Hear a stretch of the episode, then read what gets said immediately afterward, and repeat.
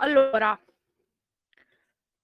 intanto buonasera eh, a tutti, Juventini. In questa chat vocale siete tutti benvenuti.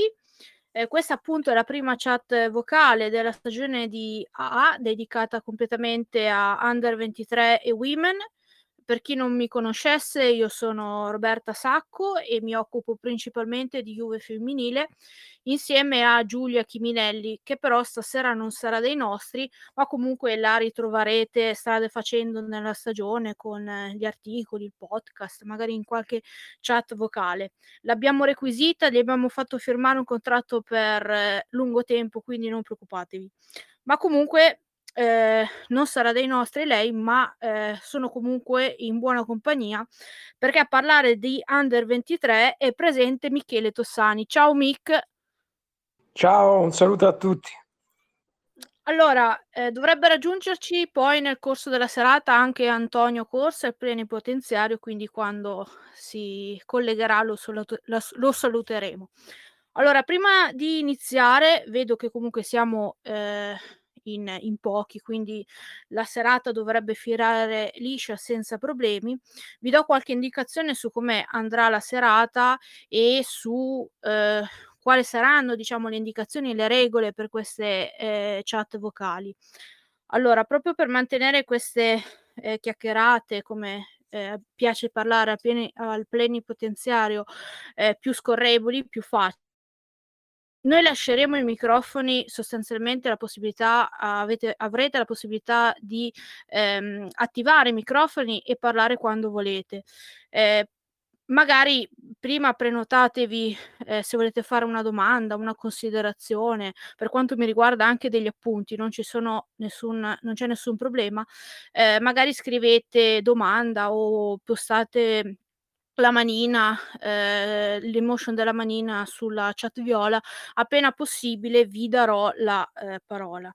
Allora, ehm, direi di cominciare subito con l'Under 23, quindi con le note dolenti, eh Mick, ehm, perché dopo un bell'inizio, ovvero una, prova secondo me convincente in un campo abbastanza difficile, sempre ostico per le grandi squadre, eh, come quello di Pergo Crema, sono arrivate 5 sconfitte, eh, eh, eh, sono arrivate 4 sconfitte in 5 partite.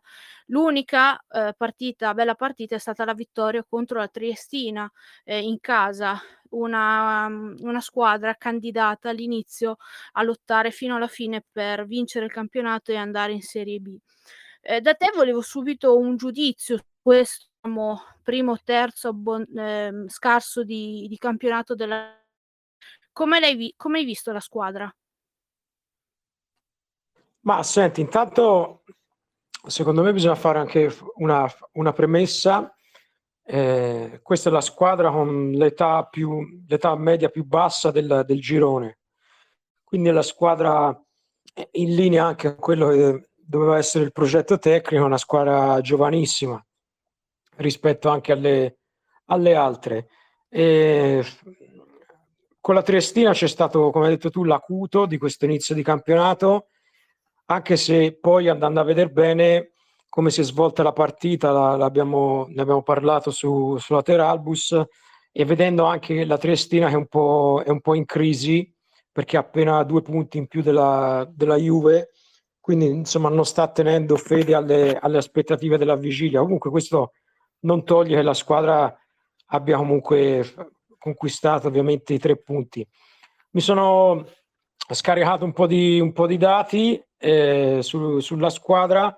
Fondamentalmente ci sono in questo momento problemi nel, nel, nei 30 metri finali di campo, sia offensivi che, che difensivi, insomma, quindi la classifica è un po' in linea con quello che, che la squadra esprime anche, anche, a livello numerico.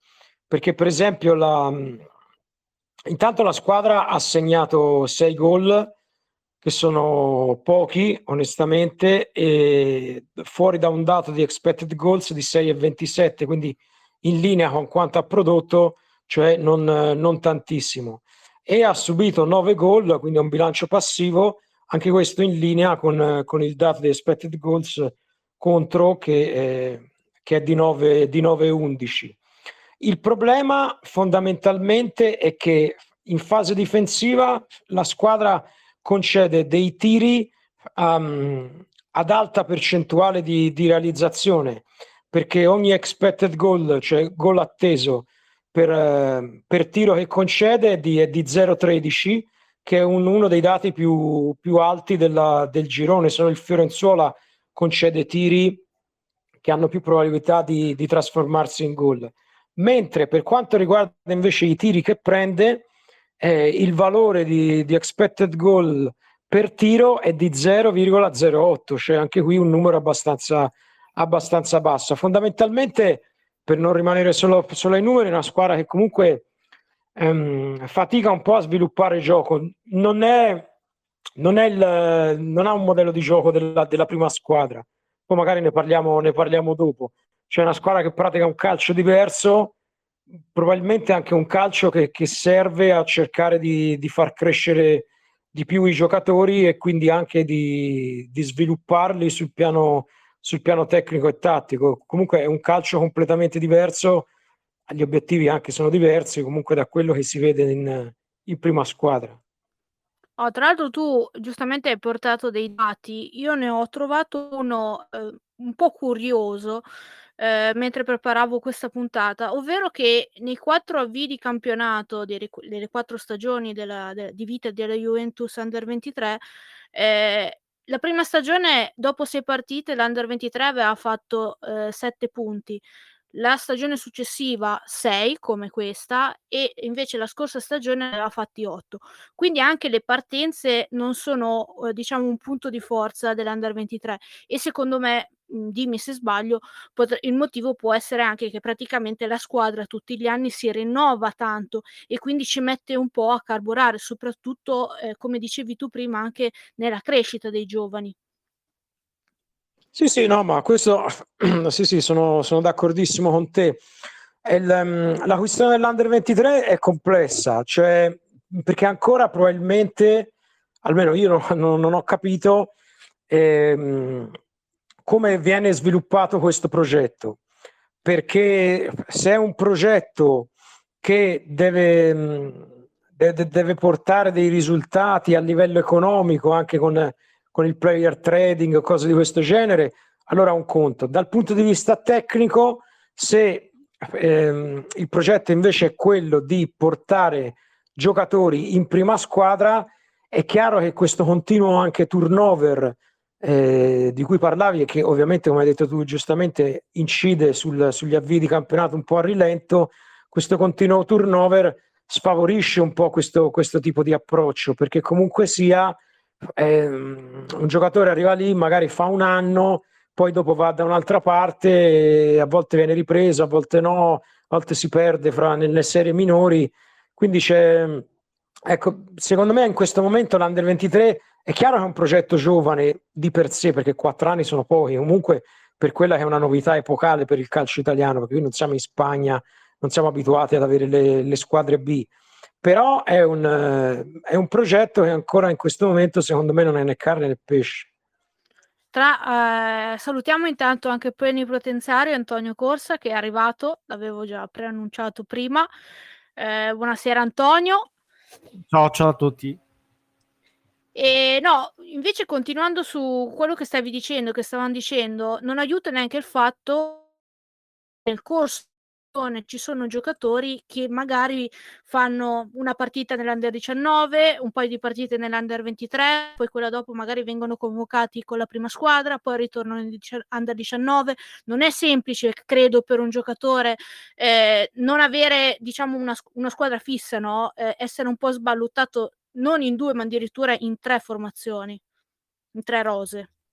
No, assolutamente, anche perché sono eh, intanto non dai continuità al lavoro con, con, un tecnico e con i compagni e poi anche il fatto che sono campionati di livelli completamente diversi perché comunque sia la, la, la Serie C non, non, è la Serie A però non è nemmeno il campionato primavera che, che, è un livello molto più basso poi sappiamo insomma la crisi che c'è in Italia in questo momento nei, nei settori giovanili nelle, i campionati primavera insomma anche hanno perso a livello, a livello qualitativo. E poi anche la, la questione che c'è, un, c'è, stato anche un discreto turnover di, di, allenatori. E quindi questo anche un po' inficia una certa continuità di lavoro per una squadra che ovviamente non è settore giovanile perché siamo in Serie C, quindi non siamo settore giovanile, però dovrebbe essere una sorta di settore giovanile tra i professionisti. Quindi un minimo di continuità anche a livello tecnico dovrebbe, dovrebbe mantenersi. Detto questo, eh, il, comunque il lavoro dell'allenatore secondo me si vede, è positivo, la proposta di gioco è, è interessante, è contemporanea e bisogna dare, dare tempo alla, alla squadra e ai, e ai giocatori di, di trovare l'amalgama. Ora è una frase fatta, però giustamente con tutti questi cambiamenti è chiaro che non, non si può pretendere che la Juve, pur essendo la Juve, si presenti al, all'inizio del campionato con, diciamo, con le stesse prospettive del Sud Tirol, del Padova o della, o della Triestina di cui si parlava prima. Secondo te eh, la conferma appunto dell'allenatore di Zauri eh, è stata giusta quindi per la Juve, finalmente secondo anno con lo stesso allenatore rispetto alle sì, altre stagioni. Esatto, questo secondo me è mancato, invece eh, finalmente ora al quarto anno si è tenuto lo stesso allenatore del, del, terzo, secondo me sì, perché già l'anno scorso era stato fatto un buon lavoro. E, e ripeto, questo è un allenatore eh, preparato, ripeto, fa un, fa un, gioco abbastanza contemporaneo, una squadra che cerca di, di palleggiare, una squadra che cerca di, di riempire mezzi spazi con, eh, con, gli esterni, insomma un 4-3-3 che spesso è un, una sorta di albero di Natale perché i due esterni vengono a giocare dentro il campo, lasciano spazio ai terzini, um, un gioco piuttosto associativo, si cerca di, di collegare tutti i reparti, non ci si affida al singolo, si fa un gioco collettivo.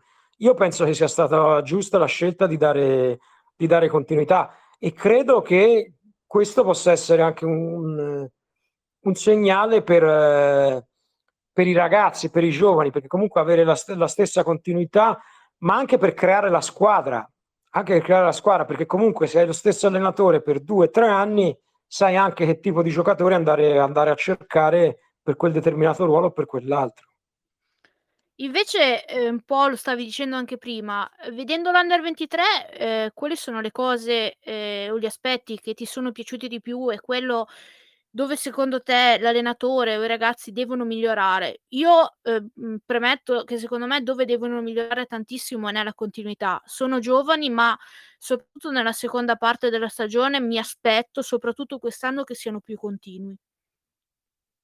Sì, io credo che la continuità andrà di pari passo con, ehm, con la maturità, perché ripeto, essendo la squadra più giovane del girone, è chiaro che quando vai a giocare con, con altre squadre dove magari ci sono elementi di più esperienza, che non vuol dire elementi che abbiano tanti anni più di loro, ma che magari hanno già alle spalle due, tre, quattro campionati di, di Serie C o di, o di, Serie D, perché poi alla fine eh, la D di ora è la, è la vecchia C2, quindi ci sono anche compagini di Serie D che non sono tanto diverse dal punto di vista qualitativo dell'esperienza rispetto a, a formazioni dei, del, del, girone.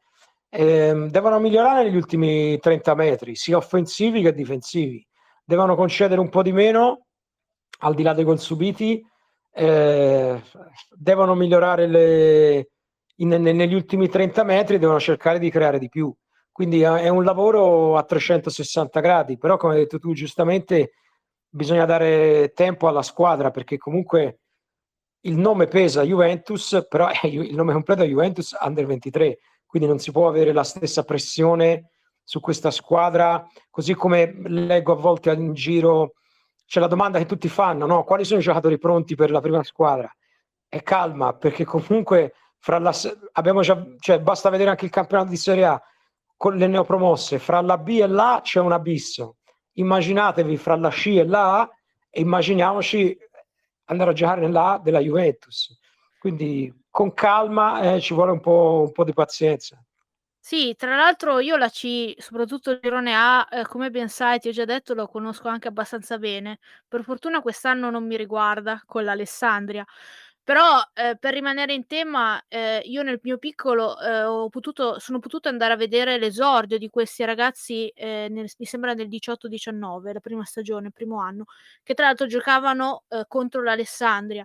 Ed è stato, non dico traumatico, il mhmm, il benvenuto che gli hanno dato i tifosi dell'Alessandria, ma il primo anno è stato veramente terribile per questa squadra, perché ovunque andava, anche nei anche nel campo base, quindi nel Mokagà ostile e soprattutto poi quando andava a giocare in trasferta. Quindi già ti trovi, ehm, buttato nel nel "professionismo", ehm, tra virgolette, poi anche non hai una tua tifoseria, non hai un tuo, diciamo, club di appartenenza, ehm, che abbia un nome un po' più ehm, un po' meno impegnativo diciamo della della Juve, quindi la pressione è veramente doppia e molti scambiano davvero, come hai detto tu, ehm, Juventus Under 23 con Juve, ehm mhmm, prima squadra e, ehm, la pressione davvero che subiscono queste ragazze nei campi è veramente elevata, eccessiva a volte. Sì, poi sai, ora io abbiamo visto tante favole ne nella storia del calcio, quindi mai dire mai, però oggettivamente senza far nomi, rimanendo al girone di quest'anno, non so quante di queste squadre un domani finiranno in Serie A. Quindi per molte squadre e molte tifoserie quella è l'unica Juve con cui giocheranno è l'unica Juve che possono battere. Eh, quindi si crea un clima di, di, pressione che nel settore giovanile non c'è, perché quando vai a giocare, anche se vai a giocare Juve-Inter a livello di primavera, c'è una pressione, sì, ma insomma non è come andare in uno stadio con 5-6 mila persone che ti fiscano contro ti dicono di tutto. Quindi per, per molte squadre eh, avversarie, non dico sia la partita della vita, ma comunque una partita eh, importantissima perché, ripeto, non so quante di queste vedranno un domani la Juve vera eh, sul loro campo si troveranno, non so, a affrontare davvero la Juventus. Quindi per loro la Juve 23 è l'unica Juve che vedranno.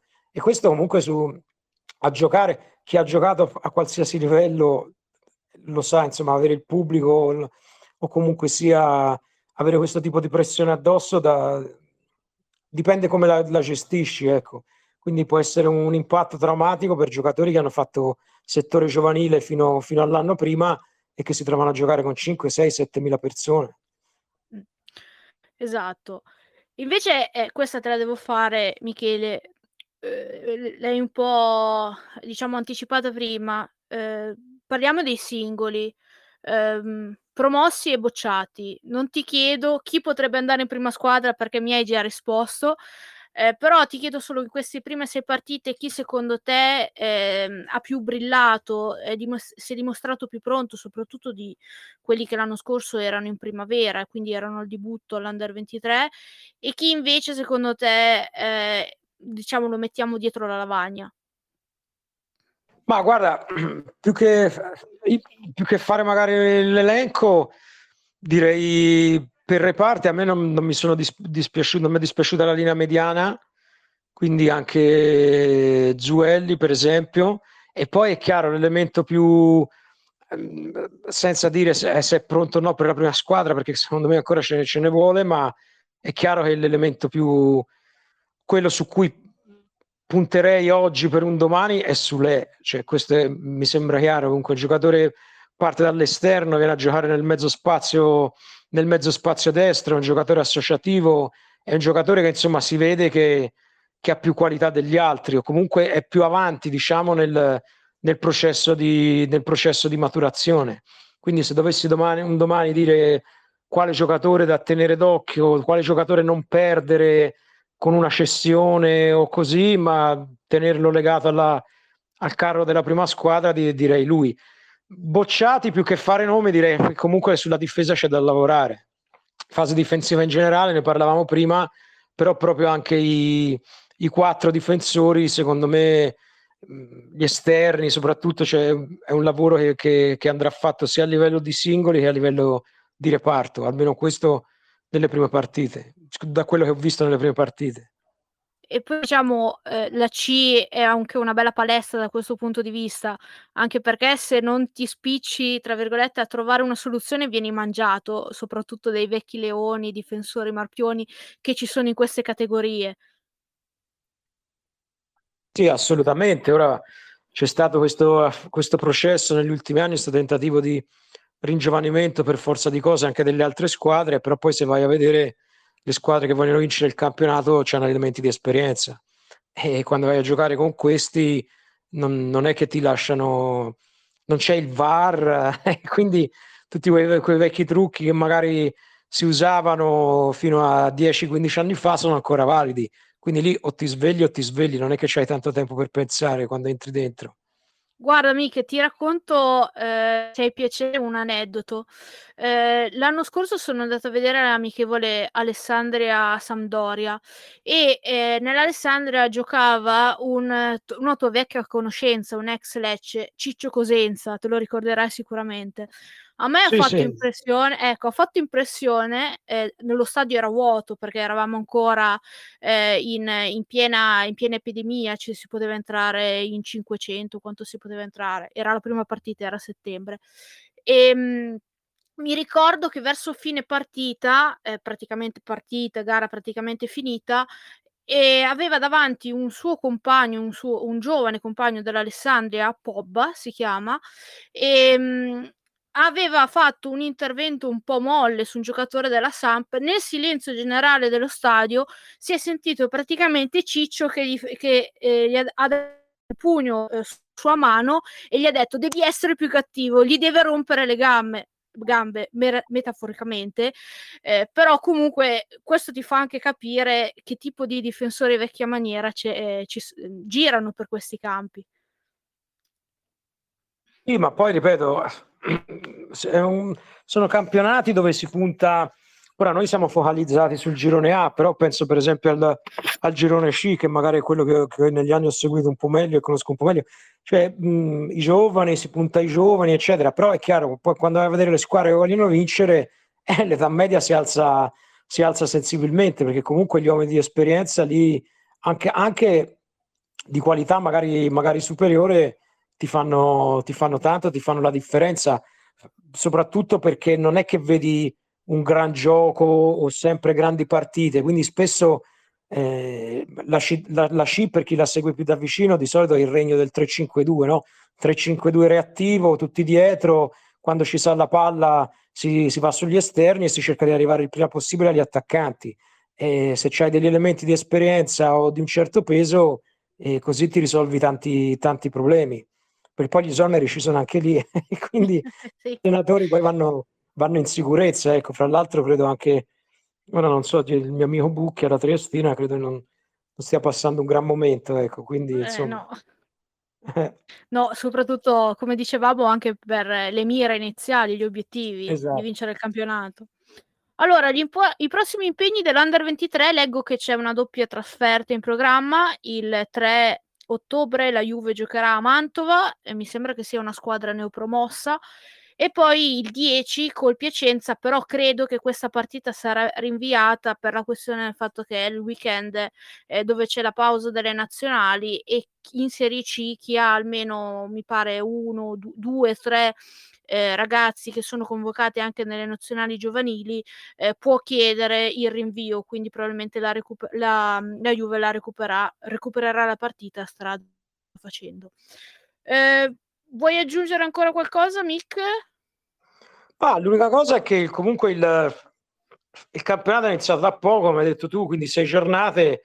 E la classifica è ancora, ancora corta, soprattutto a livello di, di playoff, perché poi sappiamo che in Serie C c'è questa pletora di squadre che vanno ai playoff, quindi eh, fino al decimo posto, e quindi cioè, la prima va in B e poi dalla seconda fino alla decima sono tutte, vanno tutte al, ai playoff, quindi c'è ancora, c'è ancora tempo perché comunque il Mantova ha sette punti, cioè la classifica è cortissima, la, la, la Virtus Verona che la, la prima Virtus Verona per Golettese Pro Patria hanno quattro punti, sono in zona, le prime in zona play-out, il Mantova è, in, è l'ultima in zona play fa sette punti, la Juve 6, quindi comunque è tutto ancora da, da giocare. Non, ovviamente, insomma, sono campionati dove davvero con uno sprint, con due o tre partite di fila fatte bene, ti ritrovi nei primi posti e due o tre partite perse, ti ritrovi, ti, ti ritrovi nei, nei play-out. Ecco. Quindi comunque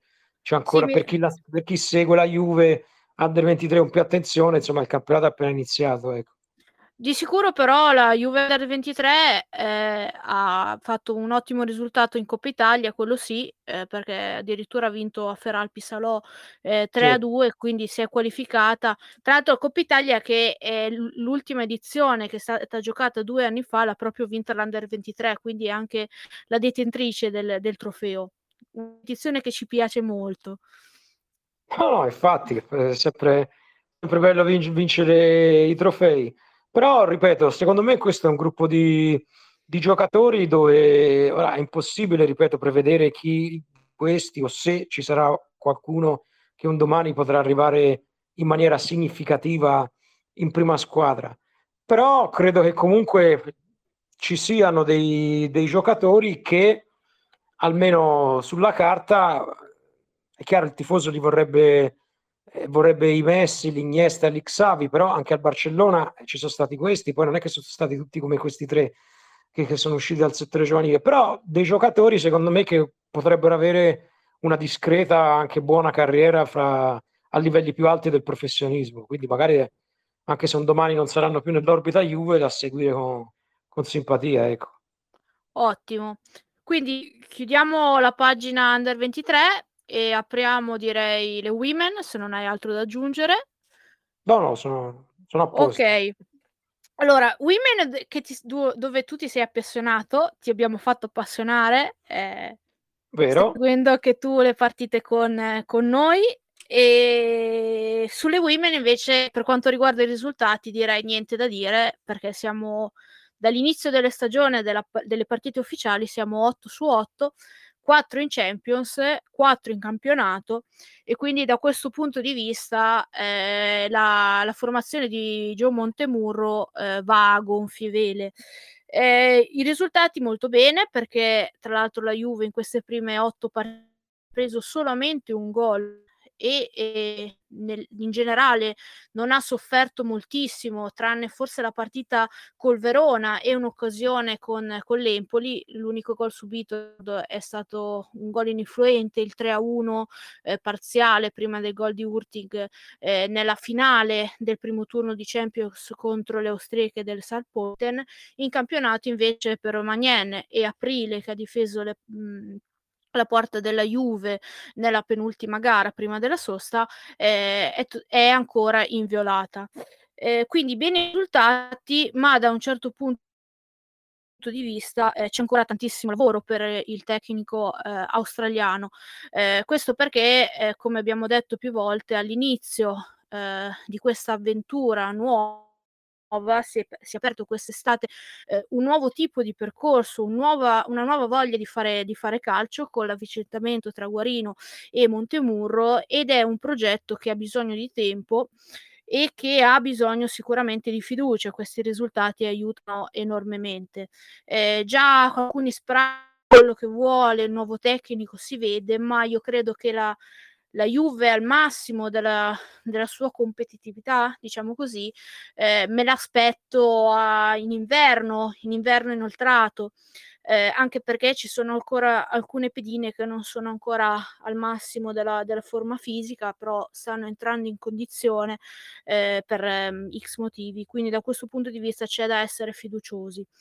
Ehm, non abbiamo affrontato, tranne St. Pölten, che secondo me è la è stata la partita più difficile per tanti punti di vista, ehm, grandissime avversarie. Certo, c'è stata la trasferta di Firenze, che è sempre un'incognita, ehm, anche se in quest'anno la Fiorentina si è notevolmen ehm, indebolita, ehm, però, ehm, le avversarie affrontate non erano sicuramente a livello della Juve. Ehm, la partita con l'Empoli forse è quella che l'ultima, quella giocata, ehm, domenica, quella che ha creato più più problemi. Ehm, ma era una gara in cui, ehm, a rientro delle nazionali dove la Juve, ma anche formazione di ver di vertici che praticamente, ehm, distribuiscono, ehm, le proprie nazionali, ehm, alle alle varie squadre, ehm, lungo intorno all'Europa, ehm, ci me la prima partita eh, post nazionali è sempre difficoltosa eh, per, per, tutte. Di certo eh, quella che si giocherà eh, domani e dopodomani, scusate, sabato eh, contro la Roma sarà di tutt'altro valore e secondo me ci darà un'idea ben precisa di quella che sarà eh, la Juventus o, o, o più che altro, o mh, meglio ancora, a che punto è la crescita della Juve, perché per quanto mi riguarda, la Juve, femmi- la Roma e la Juve femminile sono le due squadre che maggiormente eh, si giocheranno il, lo scudetto e il secondo posto. Un gradino più basso invece il Sassuolo e il Milan. Io in Milan sto iniziando a pensare che sia un piccolo grande bluff. Eh, vedremo strada facendo se avrò ragione eh, o meno. Ehm, Comunque Mick, tu hai guardato qualche partita, mi hai detto, soprattutto Milan, Milan Sassuolo. Eh, cosa ne pensi di questo, di questo calcio femminile, di, di, questo inizio di campionato, delle partite, delle squadre che hai visto? Ma senti, sì, ho seguito qualche, qualche squadra, ho visto più partite, eh, non, non, ho visto tutte le squadre ancora, per esempio la, la Roma ancora la devo, la devo vedere e, ehm, sicuramente una, ci sono proposte di gioco interessanti, comunque sono tutte squadre che cercano di giocare, eh, ho visto molta costruzione dal basso, eh, molto utilizzo del portiere, eh, credo che la squadra, una di quelle che mi ha impressionato di più è il Sassuolo, perché il Sassuolo ricalca proprio il, il Sassuolo maschile di De Zerbi dell'anno scorso, quest'anno Dionisi qualcosa sta cambiando a livello di verticalità, però come principio di gioco ricalca proprio il Sassuolo dell'anno scorso. Intanto hanno un portiere belga che è molto bravo con i piedi, molto brava con i piedi. Esatto, molto brava con i piedi, quindi gli permette sia di costruire sulla rimessa dal fondo che di costruire a metà campo. Cioè a volte gli avversari l'aspettano e lei esce facendo come fa consigli, cioè gioca al, alla, sulla tre quarti con i centrali, giocando da terzo centrale e ha un calcio anche sul, sul, sul medio-lungo piuttosto, piuttosto notevole. Una squadra che accumula tante giocatrici fra le linee, eh, porta molte giocatrici nell'altra metà campo e infatti col Milan anche il gol, non, uno dei gol se non mi ricordo male, è nato da, da una palla persa e loro era, avevano tante giocatrici nell'altra metà campo, hanno fatto una reaggressione immediata e hanno ripreso subito il controllo della palla è una squadra che va più di principi che di sistema, infatti di solito hanno giocato con il rombo di centrocampo, però col Milan, siccome il Milan gioca 3-4-2-1, 3-4-1-2 a seconda di, della Bochete e della Thomas di come si mettono, eh, il, ha giocato con la difesa a 3. Quindi comunque si sa Piovani è uno dei... Insomma, è un fenomeno. Eh, è un fenomeno nel femminile. Esatto, uno degli allenatori migliori, insomma, Mm, non si scopre da ora, sono tanti anni che, che lavora lì e comunque nel femminile è un allenatore, un allenatore importante. Sì, poi hanno diverse calciatrici, alcune sono arrivate quest'anno, se non ho visto, se non ho letto male, insomma si vede che c'è un progetto dove si nascondono loro, ma insomma c'è poco da nascondersi, insomma la squadra è punto in alto. Eh, tra l'altro, Miche, la partita che il Milan che hai visto, eh, mancava anche la stella del Sassuolo e a questa squadra. La... Neanche maggiorenne Budeja, che è l'astro nascente eh, eh del, del, calcio europeo, maltese, eh, non so se la, l'hai già sentita nominare, eh, che l'anno scorso a 16 anni ha stupito in Italia in modo incredibile e che si dice a Braghina abbia messo gli occhi addosso, anche se lui ha smentito, ma non, non gli crediamo assolutamente, anche visti i rapporti con il Sassuolo. Beh, noi eh, il lavoro di Piovani quest'anno soprattutto l'abbiamo visto di prima mano. Come ha detto giustamente Braghin, gli abbiamo, abbiamo dato a Sassuolo Lenzini, la, l'abbiamo mandata a fare le, l'Erasmus, è tornata e si sta praticamente eh, prendendo la Juve. Eh, io sono rimasta impressionata dall'ultima partita sua contro l'Empoli perché è riuscita praticamente a far sembrare un, quasi una dilettante la, la, signora Cecilia Salvai. Quindi da questo punto di vista Lenzini sta avendo una crescita spaventosa e in questi tre anni gli hanno, fatti, gli hanno fatto molto bene eh, la cura a Sassuolo. Eh, infatti eh, è da un anno che sto spingendo perché ehm, la Juve possa dare Stascova in prestito un paio di anni a Piovani probabilmente quando ritornerebbe indietro eh, sarebbe se non la più forte almeno fra le cinque top mondiali come, come attaccante visto le, le potenzialità ridendo scherzando. Comunque, eh, mi dicevi poi che avevi visto anche altre squadre oltre Milan e Sassuolo. Sì, del, del Milan eh, sono, sono da, d'accordo, d'accordo, con te, eh, nel senso, cioè dipende un po' come si, se rie- quando riescono e se riescono ad azionare le, le tre davanti. Eh, la Bochete, è chiaro, è una di quelle che può fare la differenza, però anche lei va, va corrente alternata, spesso Ganz l'ha sostituita e in difesa non, non mi sembrano in, uh, insuperabili, ecco, quindi non, non so fin dove, fin dove, potrà arrivare. L'Inter c'è del lavoro da fare, eh, non sono partiti, credo, per vincere il campionato, non credo abbiano correggimi se sbaglio, ma non credo abbiano la potenzialità per, per ambire, non dico a insegnare la Juventus come prima, ma insomma la Juventus e la Roma, ma insomma non so nemmeno se possono arrivare terze o quarte.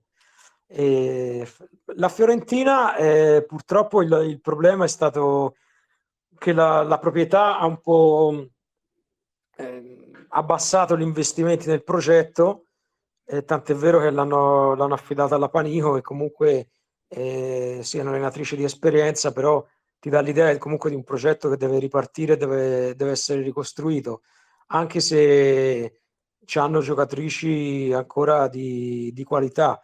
Ora mi dispiace che si è rotta la, il terzino sinistro, ora mi sfugge il nome della, della Fiorentina perché è una giocatrice comunque secondo me di livello che ha fisico e anche, e anche piedi. Credo si sia fatta parecchio male e che starà fuori per un bel po', per un bel po di tempo. Queste diciamo sono le squadre che ho, che ho osservato un po', un po' meglio. Poi ho visto un po' una partita del Napoli, insomma le altre ho visto le partite un po' random, ecco, mentre queste ho seguito quasi tutte le partite. E invece la Lazio? Eh, la Lazio mi, mi, astengo, ne parliamo un'altra volta magari. eh, lasciamo lavorare un po' di più Carolina. Sì, anche, perché, sì. anche perché se abbiamo detto che la distanza tra la C e la Serie A maschile è tanta, io posso dire che tra la B e la A è ancora maggiore che tra la C e la, e la maschile. Eh, quindi davvero le squadre che vengono promosse devono fare un lavoraccio eh, per, per, riuscire a salvarsi, soprattutto quest'anno che ricordo vanno giù addirittura in 3 su 12 squadre, perché il prossimo campionato sarà, sarà da 10. Ehm, invece, guardando, dando una, un attimo uno sguardo a livello internazionale, eh, la prossima settimana eh, inizia la Champions League e noi, almeno io personalmente, non vedo l'ora di guardare, di guardarmi queste partite. Soprattutto sto aspettando veramente con ansia di andare allo stadium e vedermi Juve Chelsea e Juve eh, Wolfsburg. Anche perché sono curiosa di vedere se questa squadra sarà in grado, non dico di giocarsela col Chelsea, perché secondo me siamo ancora un po' distanti, ma col Wolfsburg potrebbe esserci almeno qualche, qualche possibilità eh, in più. Non dico per passare il turno, ma almeno la partita in casa di, di giocarsela, non dico alla pari, ma qualche, quantomeno magari riuscire a raggiungere quel risultato positivo che è scappato proprio negli ultimi minuti l'anno scorso ai sedicesimi nella gara casalinga contro il, il Lione, un risultato che era meritato. Ehm, Mick, eh, Cesare eh, ci ha fatto una domanda, ritorniamo un attimo sull'Under 23 così poi chiudiamo il discorso. Ti chiede, ma eh, l'Under 23 con la scelta e i fu di Pirlo voleva essere anche un laboratorio di allenatori. In questo eh, la scelta di Zauli, 50 anni, come ti sembra? Eh, la Juventus ha abbandonato la strada del laboratorio di allenatori? Eh, stavo stavo scrivendo anche, anche in chat, ho visto la domanda. Dipende, perché se comunque Zauli rimanesse, per esempio, altri due o tre anni, avresti un allenatore che ha dato continuità al progetto, cioè indipendentemente dall'età. Anche lì, secondo me, non è una questione di preparare un allenatore dall'under 23. Cioè, Pirlo eh, sarebbe andato all'under 23 per questo, cioè per vedere, per testarlo in vista del, di un domani di metterlo in prima squadra. Poi sappiamo cosa è successo e lui è balzato direttamente in, in prima squadra. Secondo me non, non, è tanto la questione di trovare un allenatore, proviamolo e poi vediamo se fra qualche anno gli diamo la prima squadra, perché la prima squadra ha regole un po' sue, un po' particolari, soprattutto per il livello a cui è. Però se tu riuscissi a trovare, potrebbe essere Zauli, perché no, un allenatore che non, vuole, non vuole usare l'Under 23 per fare un trampolino, ma che si trova bene a lavorare nella Juventus con l'Under 23 ehm, che si trova eh, lì e che può rimanere 3, 4, 5 anni, magari anche di più, eh, avresti trovato un allenatore adatto per, per, quel progetto lì. Cioè, non so se mi spiego. Mi viene in mente, per esempio, l'Udinese che ora allena, viene allenata da Gotti. Gotti era uno che fino a qualche anno fa non voleva assolutamente fare il primo allenatore, ma preferiva fare il, il vice perché dice si trovava meglio a fare, a fare il vice. Se si trovasse un allenatore che non vuole utilizzare, ripeto, l'Under 23 per fare carriera, giustamente, che ha magari altre ambizioni, che vuole passare di lì per andare un domani in Serie B oppure in Serie A, ma accettasse di, di sposare questo progetto eh, come quegli allenatori che fanno solo settore giovanile, no? mi viene in mente De Rossi alla Roma con la primavera, secondo me ne avresti, ne avresti guadagnato. Quindi non guarderei tanto all'età o alla carta d'identità come qualcosa di, di negativo, ma guarderei semmai se, se il tecnico vuole, vuole, sposare il progetto a lungo, a lungo, termine e se la società è disposta a investire su un allenatore per tenerlo 4, 5, 6 anni e quindi fare un progetto a medio termine. E di questo assist sugli allenatori per ritornare a parlare quindi di, di Women dopo questa parentesi. Ehm, L'allena- l'allenatore della Roma è proprio un ex Juve perché allenava la, mm, la primavera, ovvero, ovvero Scar, che poi è andato a Empoli portandosi anche un gruppo di sue giocatrici e poi è andato appunto alla Roma e adesso è un po' all'esame da, da grande perché non è mai, non ha mai allenato eh, squadre di, di, che lottano eh, per, per, il campionato, per, per, la serie A, per la Serie A. Quindi da questo punto di vista forse la Roma eh, è poco testata per quanto riguarda il, lungo periodo, no? no? Tu cosa ne pensi, Mick, da questo punto di vista?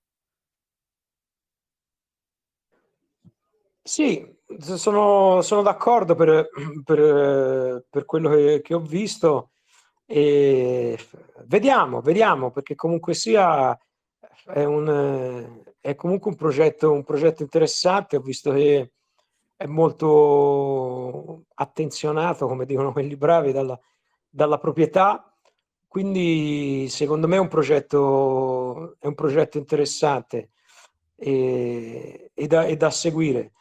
La cosa che mi lascia un po' perplesso di, in generale del, del campionato di quest'anno del, delle women è questa cosa di aver portato le retrocessioni a tre. È vero che c'è il passaggio al professionismo, ora te ne sai certamente più di me, però ed è vero che magari avere meno squadre ti permette di, lo diciamo anche nel maschile, no? che 20 sono troppe, però ecco, secondo me passare a 10 squadre, mm, non lo so, mi sembra di fare una, una lega un po' ristretta una sorta di Superlega come si è provato a fare nel rugby. Cioè io avrei mantenuto le, le 12 squadre anche l'anno, l'anno prossimo, anche perché mi sembra che poi ci possano essere altre proprietà interessate a investire.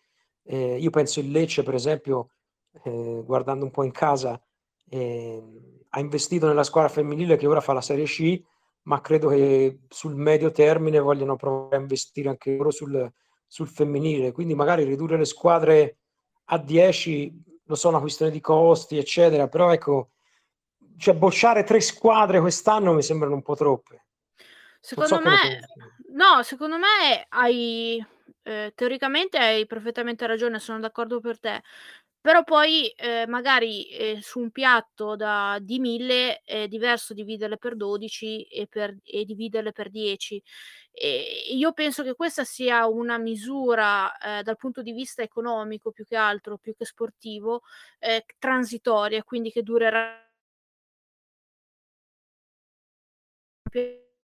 se non a 14 squadre o a 16 se la, eh, il campionato femminile dovesse prendere ancora più piede, nel senso che dovessero esserci sempre più sponsor e sempre più eh, economicamente la possibilità di ehm, eh, poter eh, appunto avere un campionato con, con più squadre.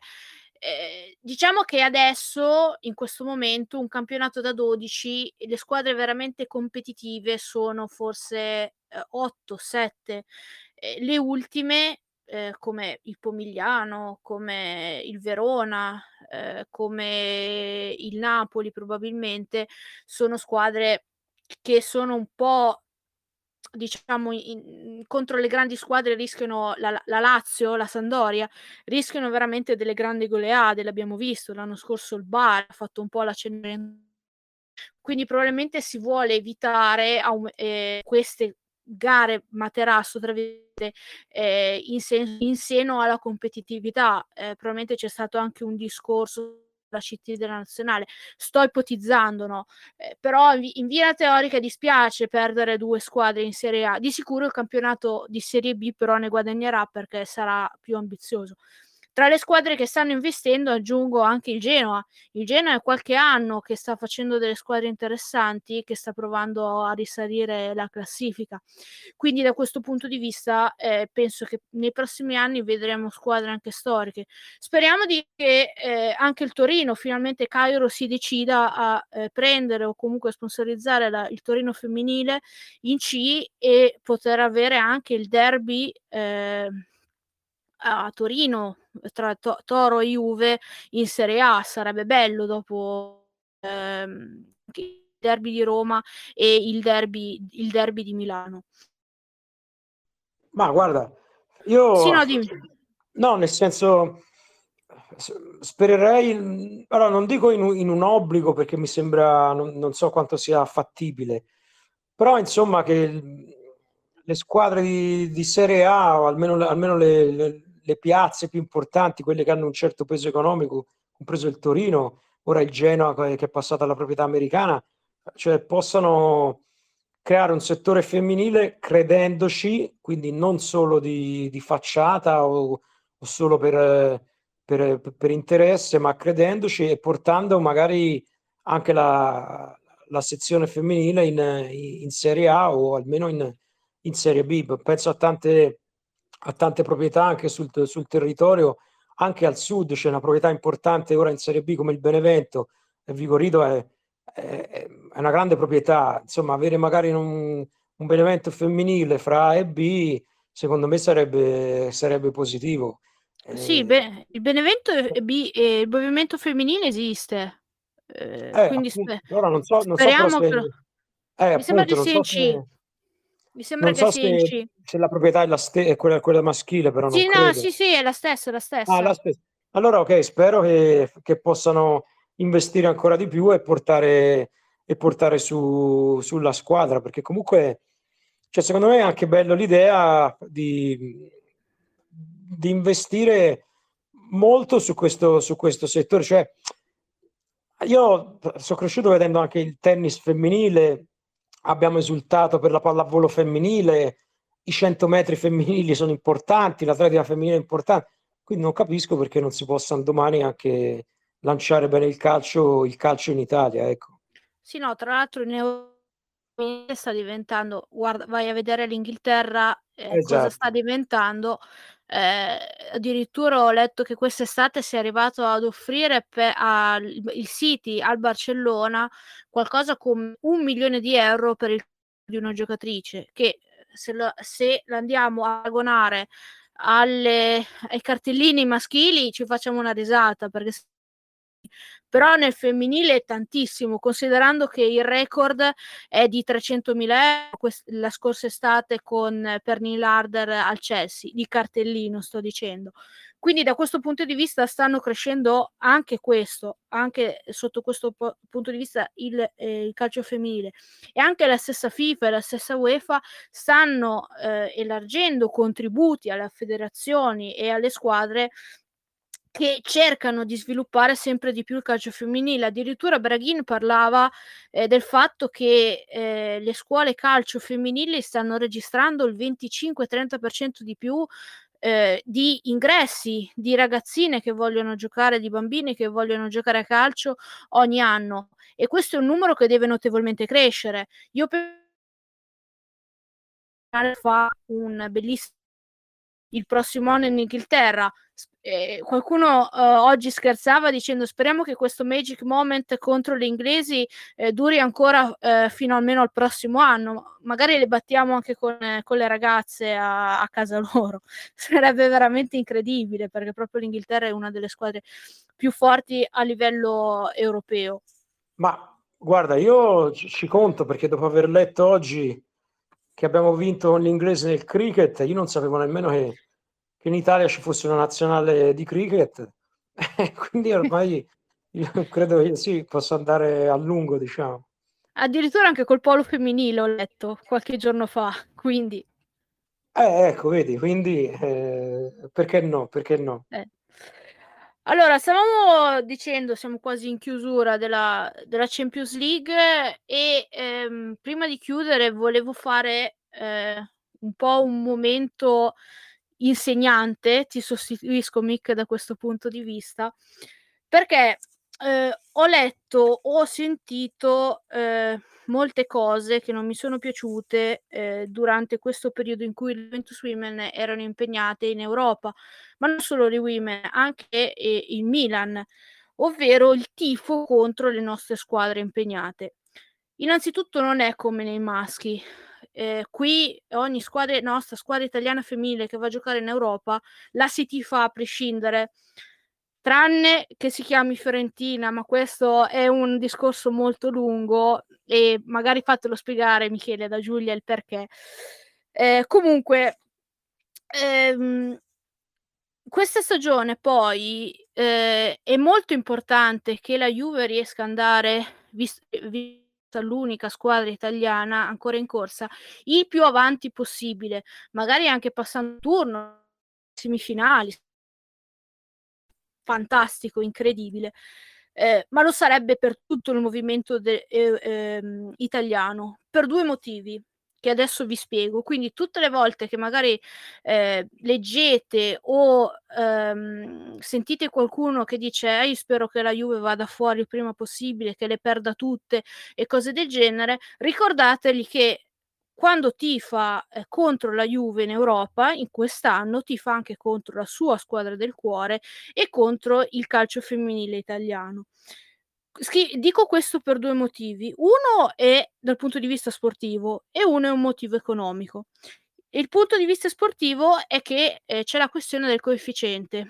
Noi eh, come sistema Italia siamo più o meno tra, navighiamo tra l'ottavo e il decimo posto e eh, possiamo iscrivere due squadre ehm, alla Champions League dell'anno successivo.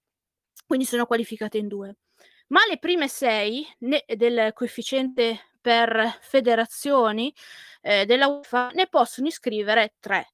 Quindi, considerando che noi abbiamo davanti eh, delle nazioni come la Repubblica Ceca, eh, come per esempio la Svezia, che sì hanno squadre importanti, ma che le terze non sono molto forti, secondo me l'Italia, dopo le quattro big, le quattro nazioni big, ovvero Francia, Spagna, Inghilterra e Germania, merita assolutamente eh, oggi più che mai di riuscire ad arrivare eh, al quinto o al, al, sesto posto almeno e quindi poter iscrivere due squadre in più in modo tale da dare più esperienza alle giocatrici, in modo da port- esportare meglio il nostro calcio europeo, eh, in modo tale da anche eh, favorire la nazionale eh, quando gioca all'estero. Il secondo motivo invece è economico, perché da quest'anno la riforma della Champions non è solo a livello strutturale, ma anche a livello a livello economico, ovvero questo nuovo meccanismo eh, permette di suddividere i contributi della UEFA in base ai risultati delle proprie squadre. Quindi una Juve che diciamo arriva ai quarti di finale di Champions League permetterà alla federazione italiana di avere una cifra più cospicua da parte della UEFA sotto forma di contributi rispetto a chi viene per esempio quarta nel, nel gruppo. Questi contributi poi la federazione sarà obbligata a dividerle per le squadre della Serie A, per le altre squadre della Serie A. Quindi un tifoso, per esempio, del Milan che tifa in Europa contro Juve si sta eh, eh, tagliando, eh, facendo il tifo contro la propria squadra, perché più contributi ov- è uguale ovviamente a più po- possibilità di investimento, più stabilità per le nostre squadre. E in un momento in cui siamo a un passaggio delicato come professionismo, oggi più che mai è importante che le nostre squadre, sia di vertice, sia di media e di bassa classifica, siano solide. Quindi questo era un appunto che mi tenevo da, da un pezzo e che volevo fare e che in questa prima occasione ho voluto fare eh, proprio per spiegare perché il sistema femminile è molto diverso da quello maschile, quindi oggi più che mai i tifosi del calcio femminile, gli appassionati, devono fare contro, eh, fronte comune, specialmente quando le nostre squadre vanno in Europa. Allora, se non ci sono domande, qualcuno ha qualche domanda sulle women o under 23? Aprite pure i microfoni, siamo qui. Vincenzo, dimmi pure. Apri pure il microfono, ciao. Buonasera. Ciao, buonasera. Eh, intanto voglio fare i complimenti eh, sia a te Roberta che a Michele per il vostro lavoro. Eh, volevo fare una domanda sulle women, anzi due. Uno era ehm, come ehm, vedete in queste prime partite, se vedete già qualcosa del lavoro di Montemurro e poi una domanda riguarda la Champions League, chi sono le calciatrici da tenere, da tenere d'occhio soprattutto per quanto riguarda il Wolfsburg e il Chelsea? Grazie. Allora, eh, per quanto riguarda la prima domanda, eh, i principi, il, diciamo, la differenza principale che ho visto tra eh, Guarino e Montemurro, secondo me, è sulle gestioni delle partite. A me ha impressionato eh, la facilità con cui la Juve è maturata in queste ultime settimane, ovvero sta assumendo, eh, sta avendo la capacità di gestire partite che non sono ancora chiuse.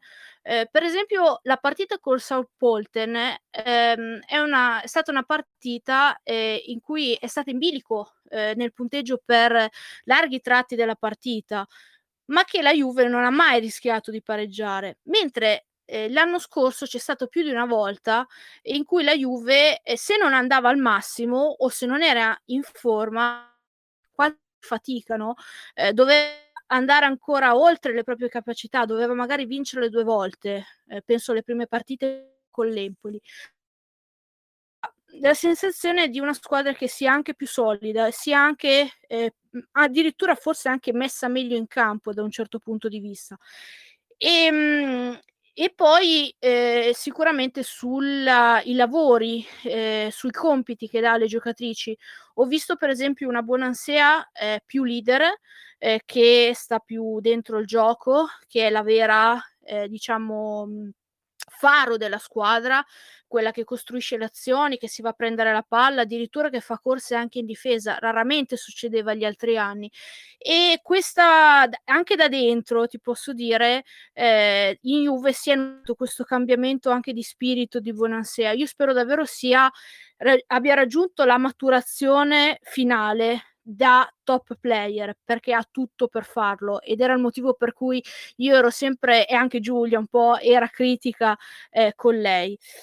Invece, per quanto riguarda eh, le partite di Champions, allora il Wolfsburg è una squadra molto giovane, è una squadra che si è rinnovata nei, nei, corso molto e, e, sostanzialmente è ancora eh, in costruzione. Ehm, nel, nel, suo campionato ha, fa fatica a vincere il torneo perché ha una squadra, il Bayern Monaco, che l'ha praticamente sorpassata.